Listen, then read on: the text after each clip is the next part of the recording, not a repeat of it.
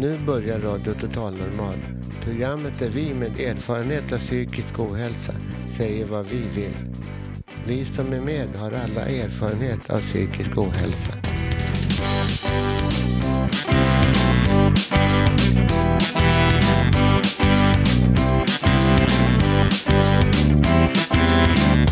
Du lyssnar på Radio Total Normal. 101,1. Totalt normalt. Radio Total Normal, torsdagar från två till halv fyra. Vi livesänder med publik från Götgatan 38 i Stockholm. Kom hit och lyssna. Här är alla röster lika värda.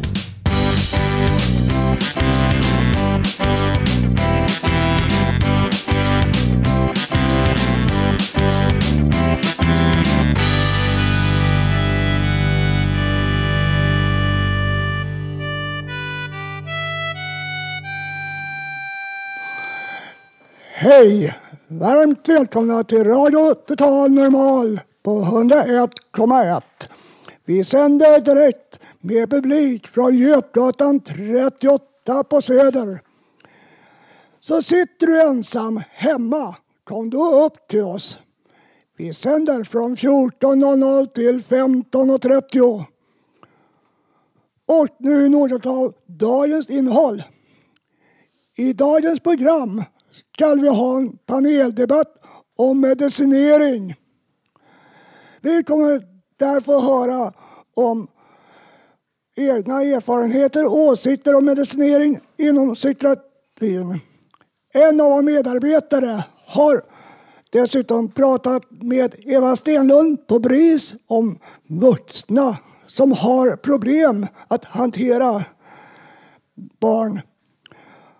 De vet ofta inte hur det är de själva ska göra när barnen mår dåligt. Och jag, Håkan Eriksson, som är programledare idag, ska prata om upprördhet. Så jag önskar både nya och gamla lyssnare välkomna att lyssna. Nu kör vi igång!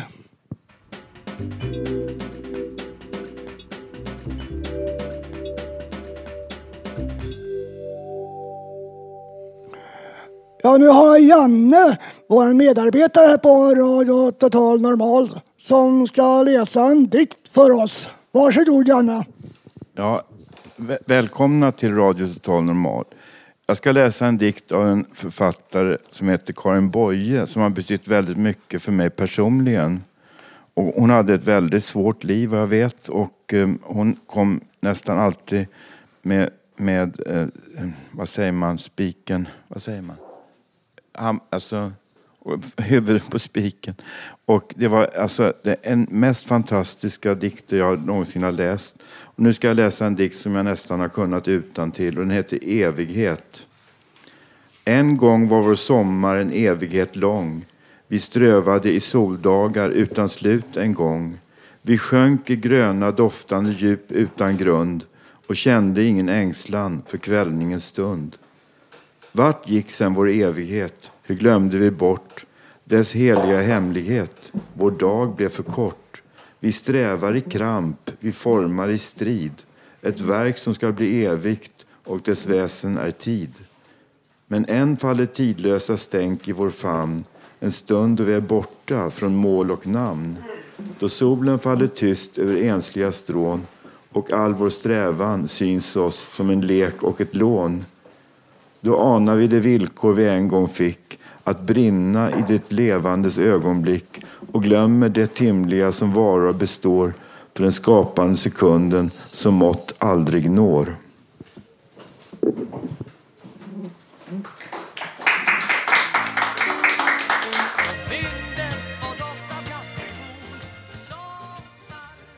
Ja, nu har Robert Navestam kommit här bredvid mig och han kommer läsa en monolog som är Memory if Remember från Hans och Greta.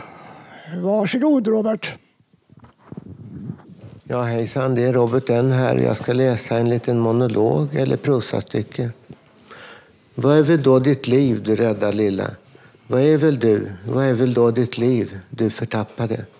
Du tillbringar dina första år i livet, i livet är så fantastiska, mot att kämpa mot en drake.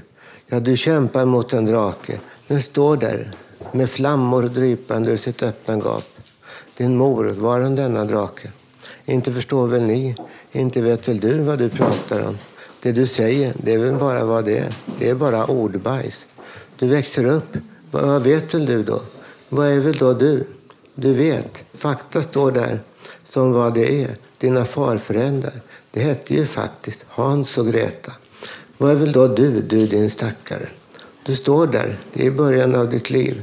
Som för andra kan sägas vara så fantastiskt så att det inte kan beskrivas. Det är i början av ditt liv. Vad är väl då du, du lilla? När det faktiskt var så. Där står hon, likt liemannen, din mor. Hon står där på golvet i ett, i ett vardagsrum och säger så glatt, av självgodhet aningen tagen kanske. Hon säger, du ska alltid, alltid, alltid vara liten. Du ska alltid vara liten. Mellan anfallen av vad man kan kalla självömkan och otillräcklighet står hon där och de facto står fakta flödande ur faktum. Hennes mun, hennes dom över dig, hennes barn. Det var ju så. Dina farföräldrar, det hette ju faktiskt Hans och Greta. Det var så det var. Det var faktiskt så det var. Dina farföräldrar, det hette ju faktiskt Hans och Greta. Det är fakta. Fakta lika hårda som den vitskimrande kristallen i Gud faders tron. Vad kan väl då ditt liv bli? Vad är väl då ditt ynkans lilla liv? Det är väl vad det är. Fakta slår där, slag efter slag, likt Tors hammare, rakt in i ditt stackars liv. In i det liv som den de facto svaga man du faktiskt är. Det var ju så det var, det var så det var. Dina farföräldrar, det hette ju faktiskt Hans och Greta. Likt Tors hammare slår faktum ner som en blixt från en glansklar himmel. Dina farföräldrar, det hette ju faktiskt vad det hette. Vad är väl då ditt liv? Du, du, du din lilla stackare. Det var ju så det var. Dina farföräldrar hette ju faktiskt vad det hette. Som sagans barn. Vad kan då väl det, du ditt liv bli? Vad kan väl då du bli? Vad, vad vill väl någon mig för illa, kanske du undrar. Ni kanske ni undrar. Och ni säger lismande, du självömkande lilla. Hur kan du tro att du någonsin skulle kunna vara något? Du minns ju det var så det var. Där står hon. Inte vet väl jag vad jag ska säga, vad som är bäst för mig. Din mor, hon står där, likt vad hon nu än är, eller var.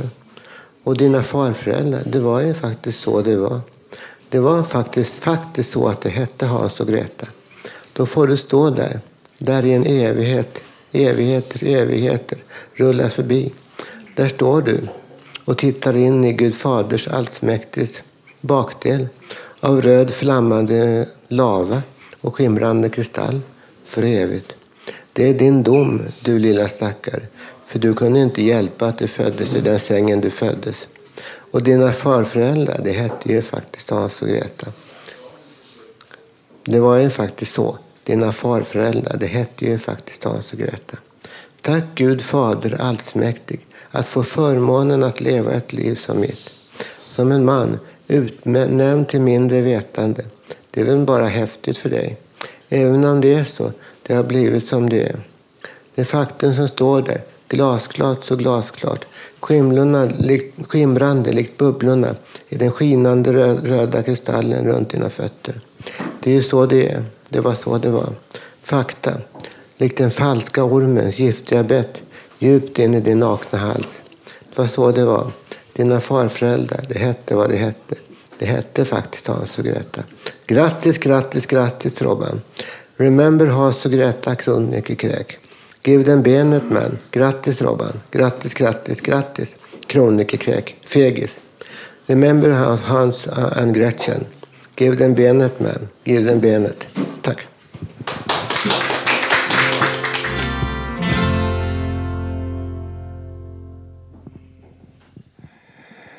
Ja, nu har jag våra medarbetare på Radio Total som kommer att tala om BRIS. Jag säger ordet. Tack.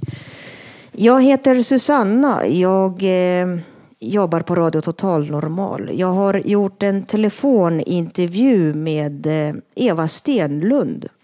Hon ansvarar för eh, telefonjouren, verksamheten för BRIS i hela Sverige. Och eh,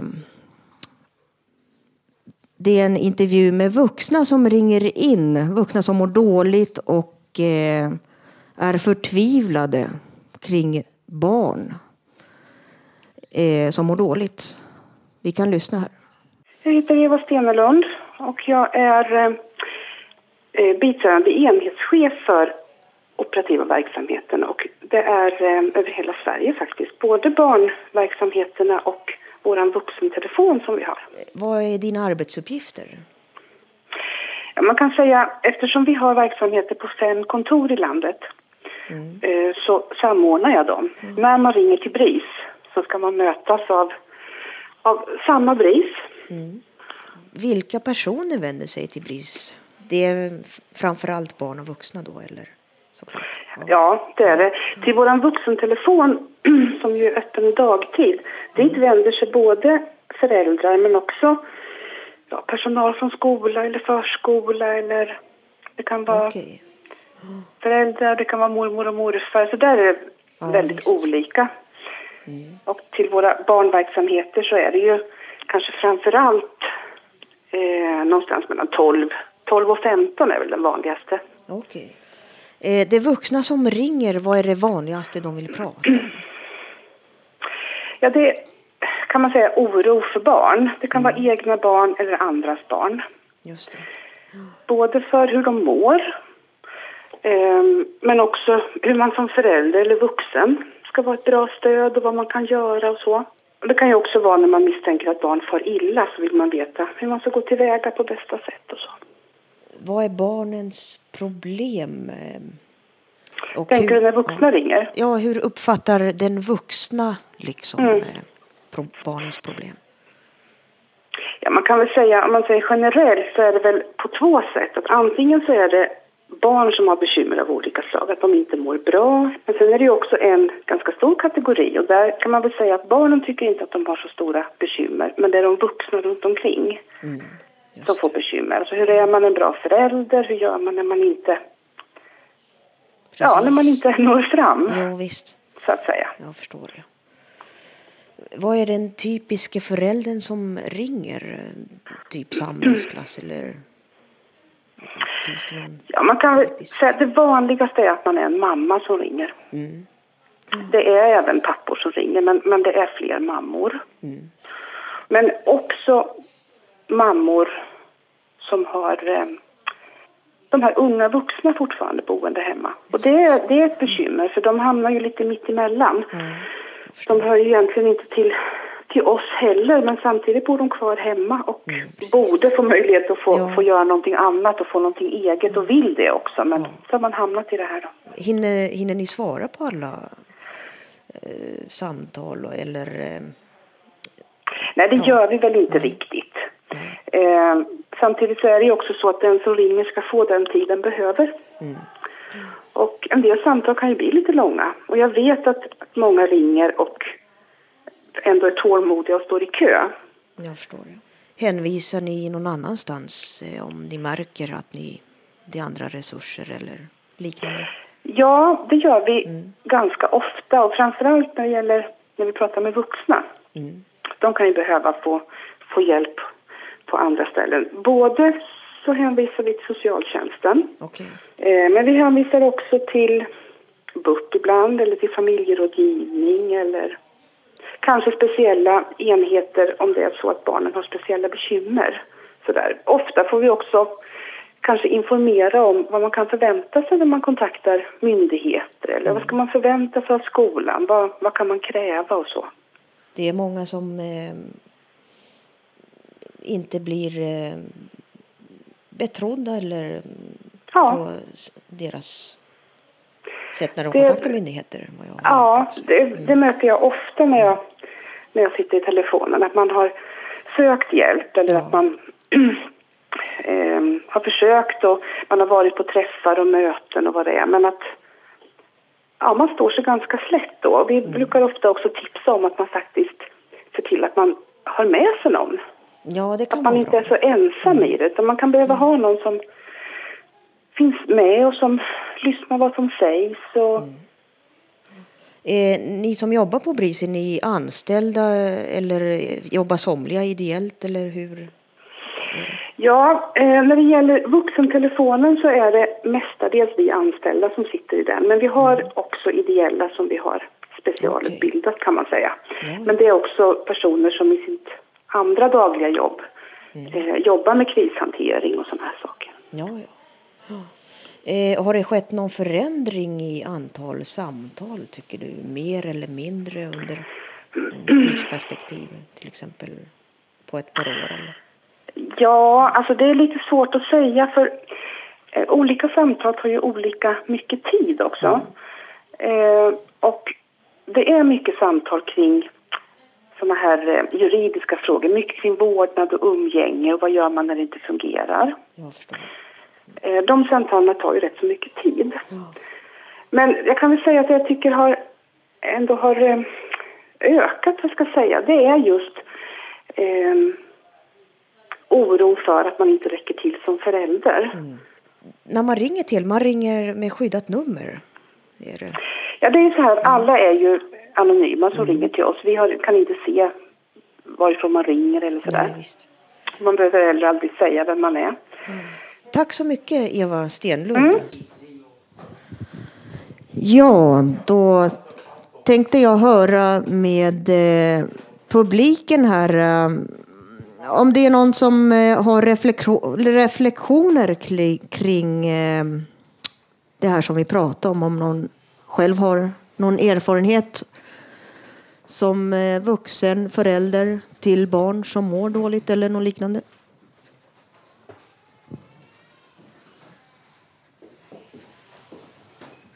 Varsågod Rika.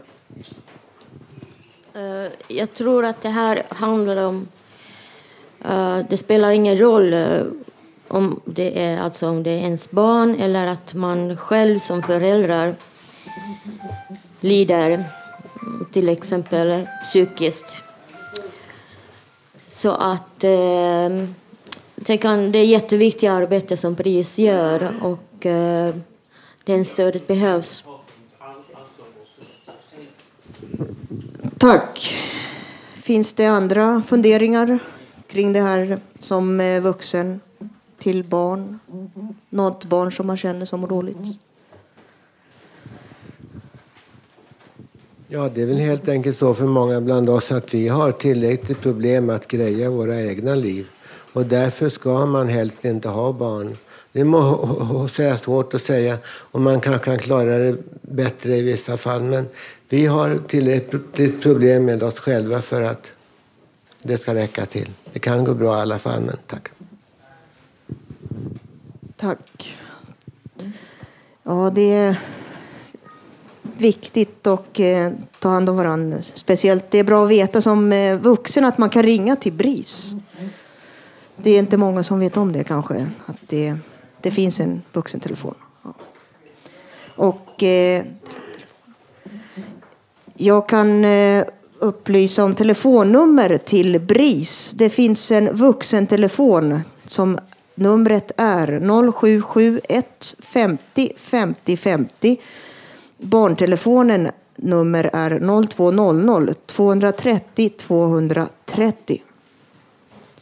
Tack.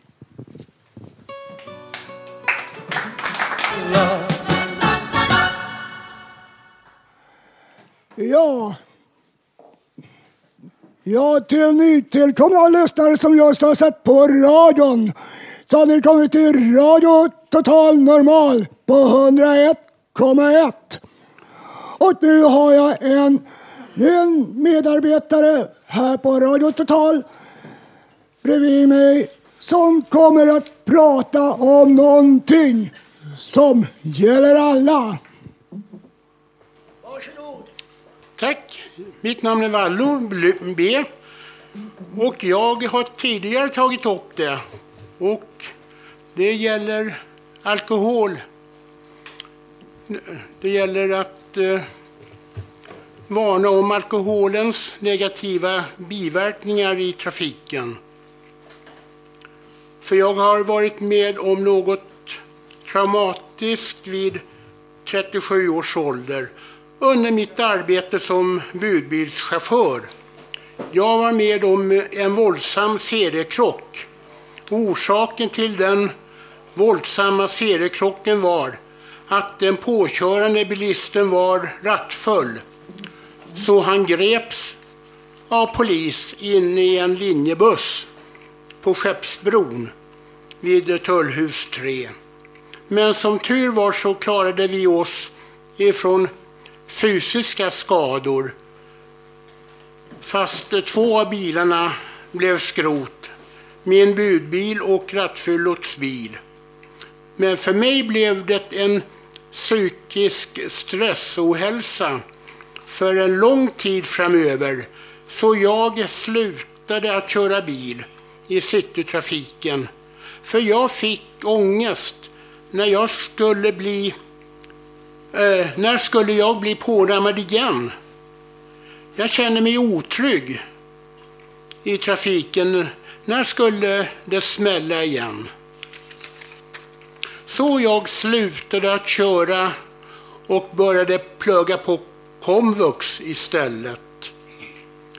Så tänk före, efter, innan ni sätter er bakom ratten. Tack! Poesi i Radio Total Normal. Ja, mina vänner, nu har jag en handledare som är det är här i Fountain House där vi sänder Radio Total Normal. Det är lite en, en, en eh, organisation som stöttar Amerika för personer som har psykisk ohälsa för att få stärka deras eh, självförtroende och eventuellt komma tillbaka till arbetslivet igen. Och han kommer att läsa en dikt av en utav trogna medlemmarna som går här på Fosterhouse, Ulf Torell. Och jag lämnar ordet till Anders Weborn. Nu är juni sommar. April. Dessutom en tid sedan var maj vår. Jag bor i Hammarbyhöjden. Idag är fredag. Jag arbetade på ett fartyg 1969 till 70. Båten reste till Hamburg, Tyskland, Antwerpen, Belgien, Sydamerika. Jag var på ön en tid, i Europa. Nu är 2009. Igår var torsdag. Natt är mörkt moln, kväll. Stjärnor blinkar. Måne lyser. Augusti var höst förra året. Jag är 56. Februari var vinter. Nu är juni. Ulf Torell, fredagen den 3 juni.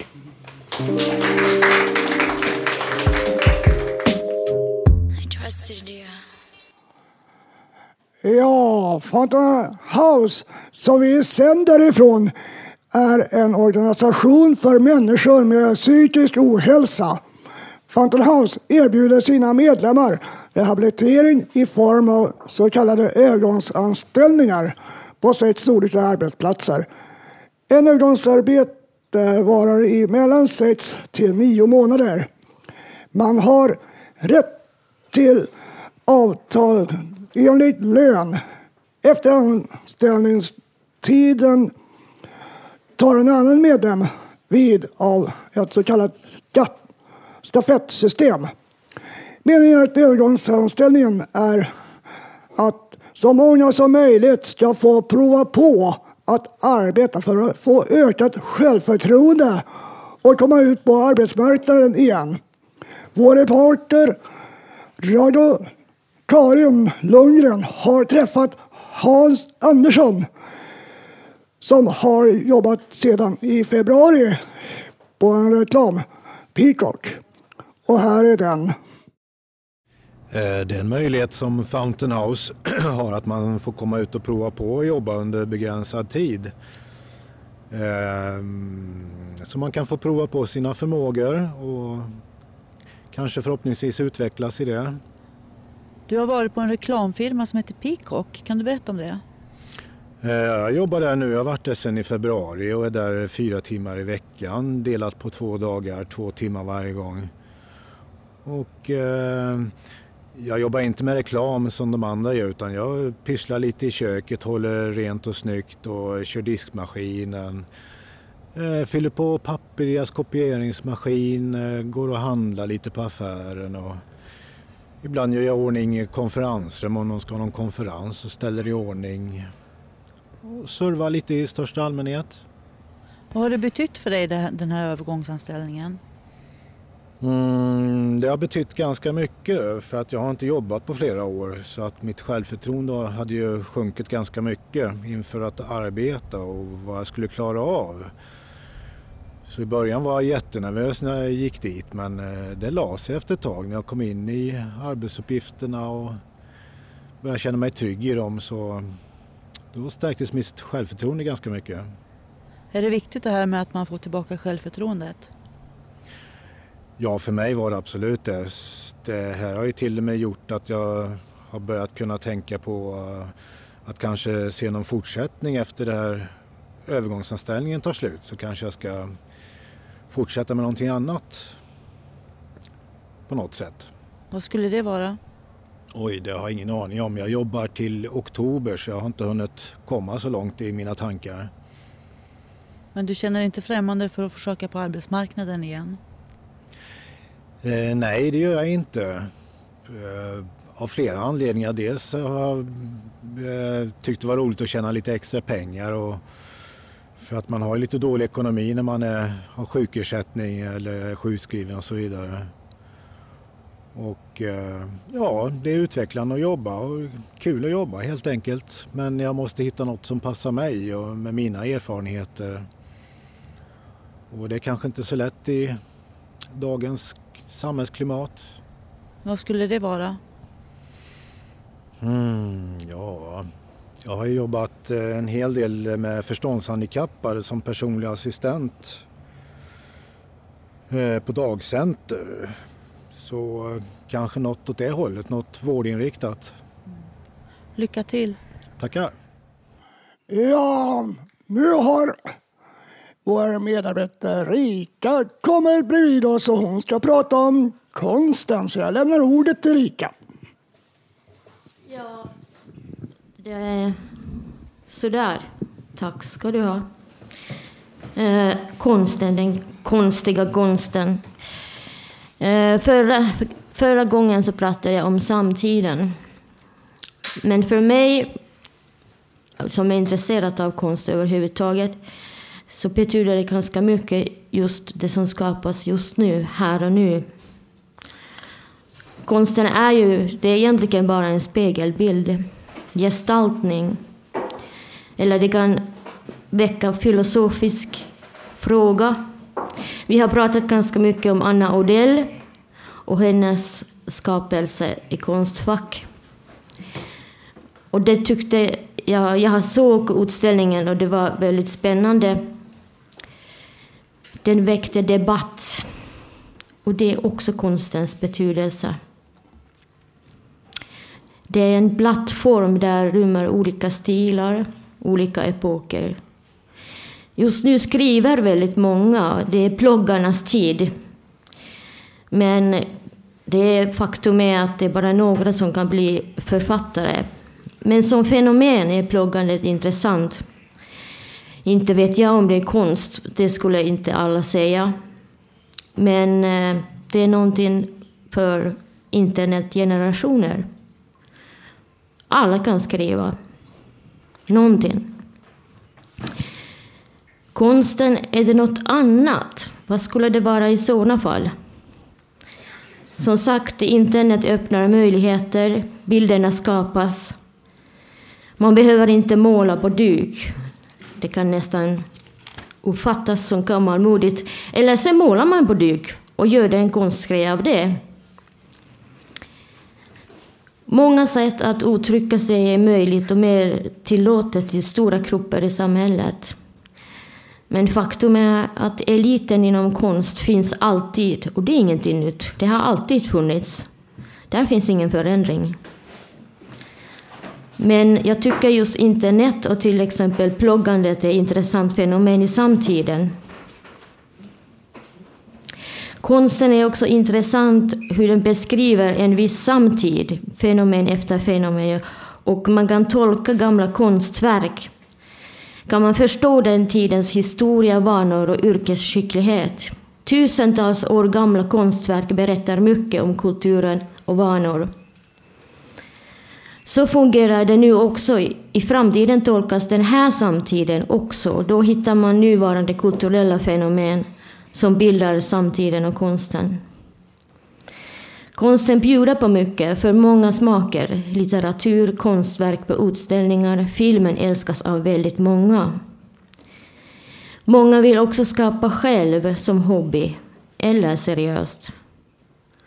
Men också, nu ska jag inte säga att det är konst, men när man nämner ordet rehabilitering, där påverkar också konst, nämligen konsten har en läkande kraft, jag tror på det. Till exempel dansterapi eller bildterapi. Att kunna måla av sig eller skriva av sig. Förresten, det roligaste som jag har hört, det var, eller jag gjort, så det var teaterimprovisation. Det var jättekul i ett sammanhang. Eh, Eh, rehabilitering och använda konsten där, måleri, skrivandet. Det är en helande verktyg. Jag tycker att konsten kan också fungera på olika nivåer för olika grupper i samhället med olika syften. Att skriva kan vara en viktig del i ens liv, men man ändå en, kanske inte är författare, man kanske blir det senare, eller inte alls. Konst är helt enkelt ett intresse, precis som vilket intresse som helst. Och evigt intressant, gåtfull.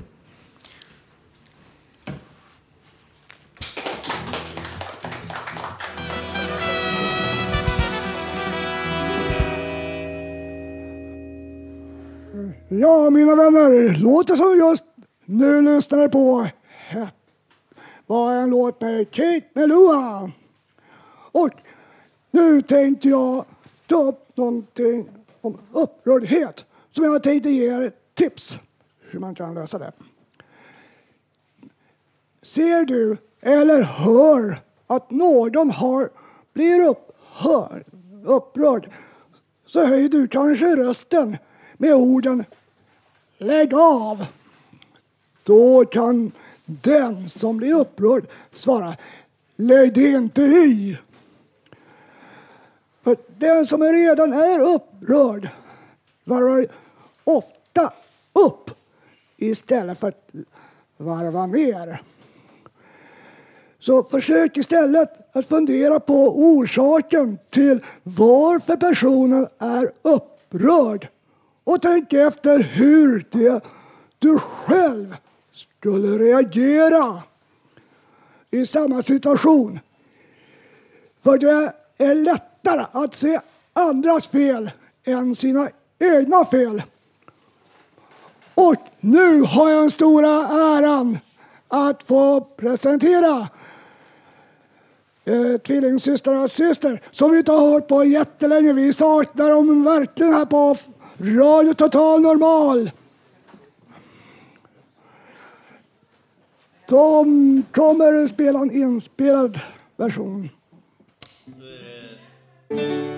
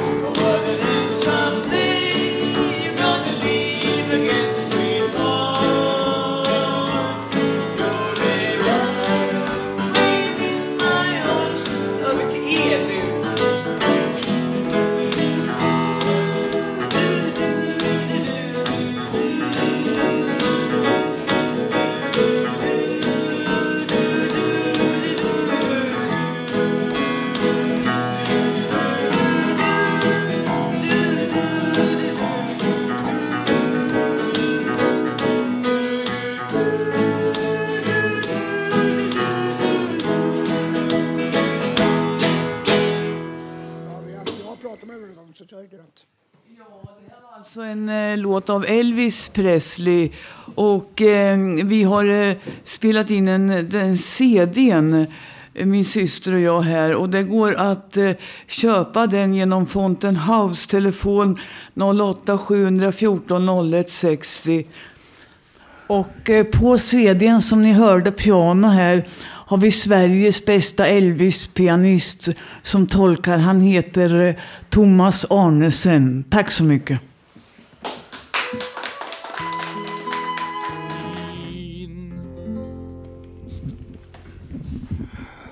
Ja, nu så ska vi ha en paneldebatt.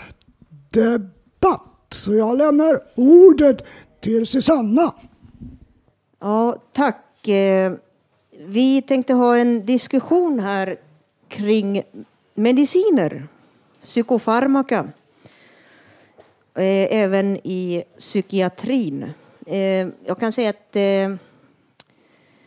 jag blev erbjuden sen första gången jag hade kontakt i psykiatrin, det när jag var 24 år, 15-16 år sedan. Jag åt medicin, alltså jag har haft svårt att liksom acceptera och ta medicin på grund av att det har varit svårt för mig att acceptera genom åren att eh, förstå att medicinen gör mig bättre. Det är bara en liten del.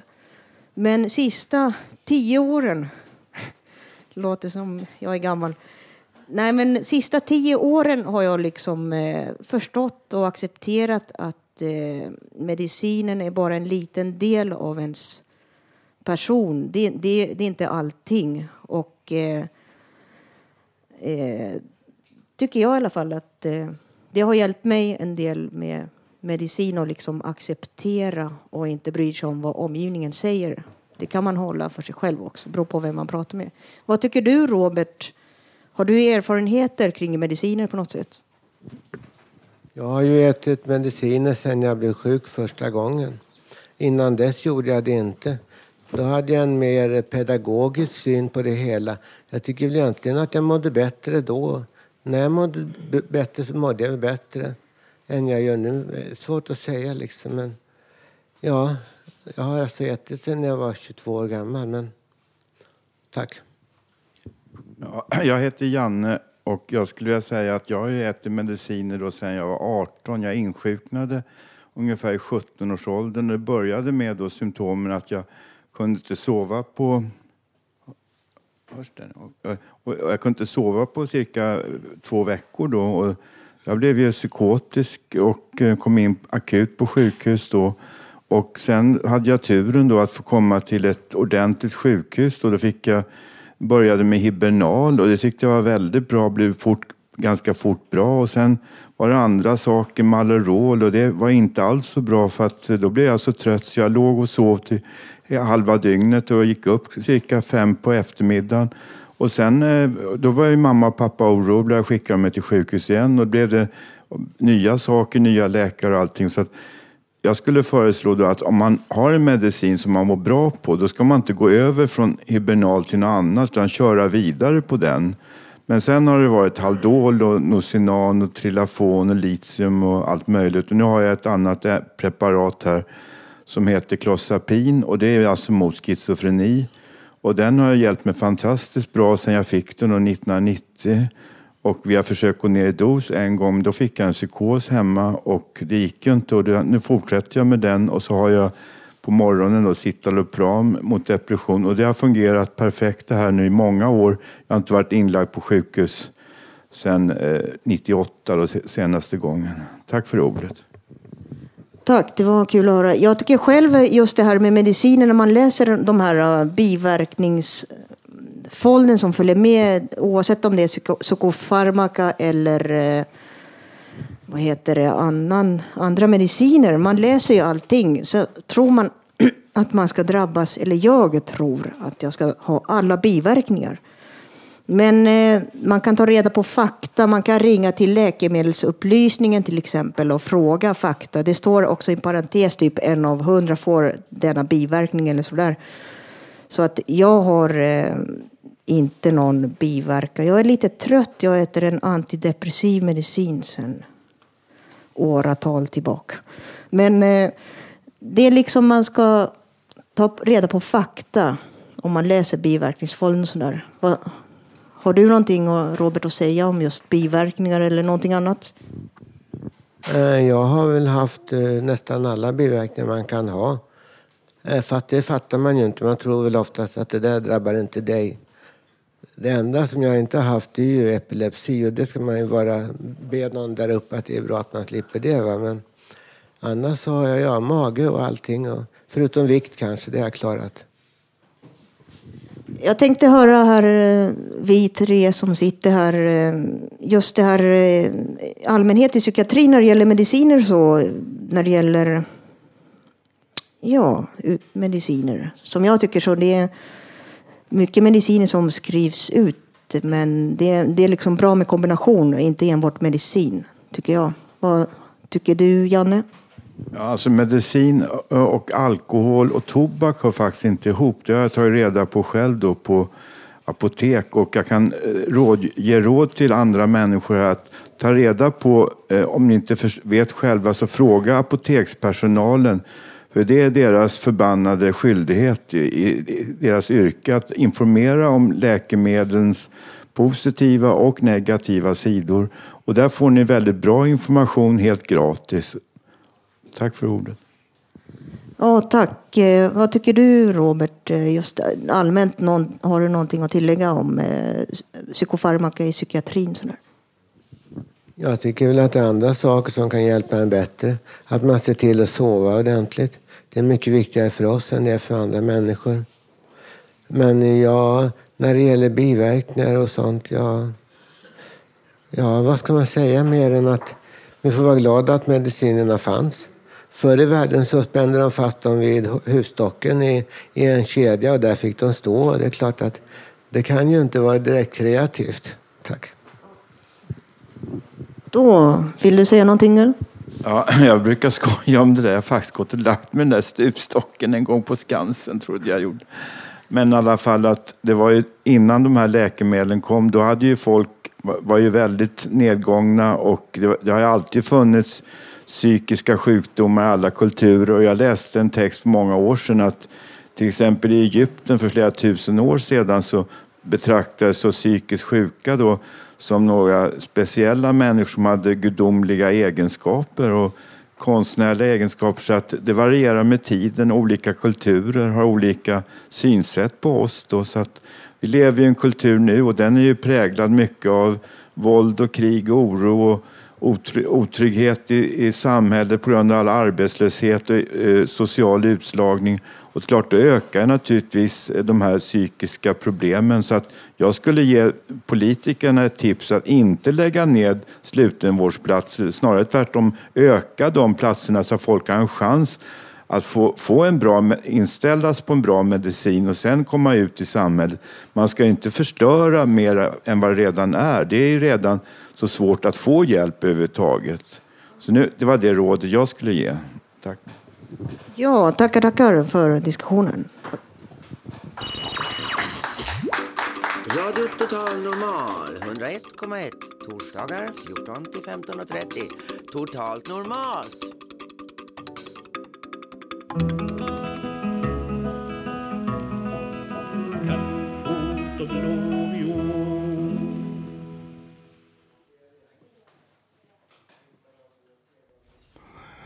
Ja, nu ska vi höra en dikt av vår medarbetare här på Radio Total Normal.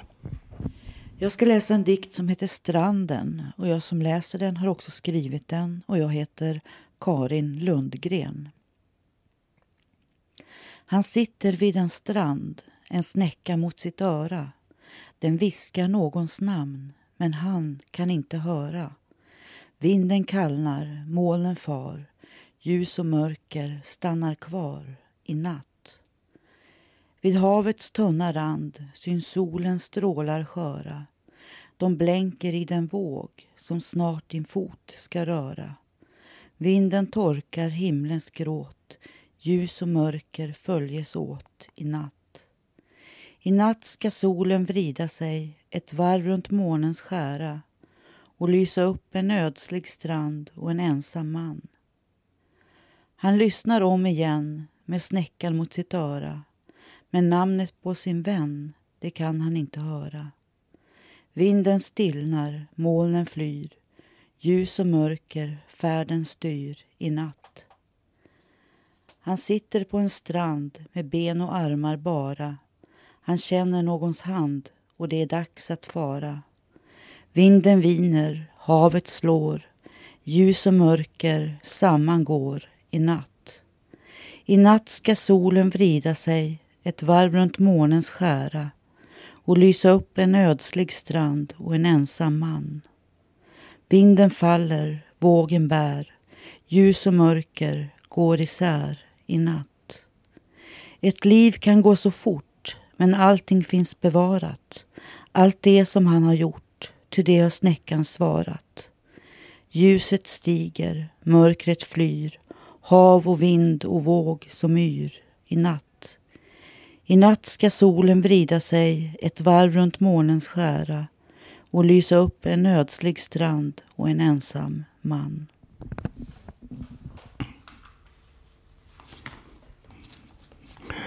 Ja, nu ska vi höra en låt av Alexander Fasilius som gör musik under namnet Dr. Sand. Alexander har skickat sin musik till oss på Radio Total Normal och bifogat ett mail där han berättar om sig själv. Han har ett Aspergers syndrom och uttrycker i sin musik känslan av att komma ifrån en annan matematiskt styrd värld och hur det är att vara intecknad i vår so socialiserade samhälle. Och här kommer låten.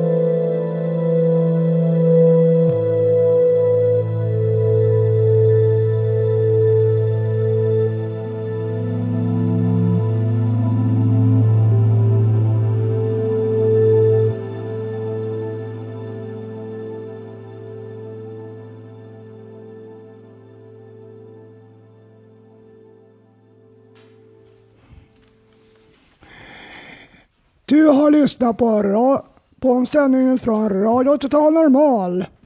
Har du missat något i dagens program så kan du gå in på vår hemsida som är www.radiototalnormal.se och lyssna i efterhand. Vi som har jobbat i dagens program är ljudtekniker Leni Günther och producent Hanna Samlin. Musiken var vald av mig, Håkan Eriksson, tillika programledare för dagen. Och slutorden blir till er alla från oss alla på Radio Total Normal. Ta hand om er varandra. Och låtarna jag har hört som jag valt idag har handlat om sommaren som jag vill på detta sätt locka fram som leker kurragömma med oss just för tillfället. Och jag hoppas att den verkligen kommer så ni får ett läge utav den där ni kommer vara under er tid. Ni hör oss åter nästa torsdag på 101,1 eller varför inte komma upp då på Götgatan 38 där vi sänder Radio Total Normal. Och jag som har varit dagens programledare heter Håkan Eriksson och jag tackar för mig och farväl för denna gång från Radio Total Normal.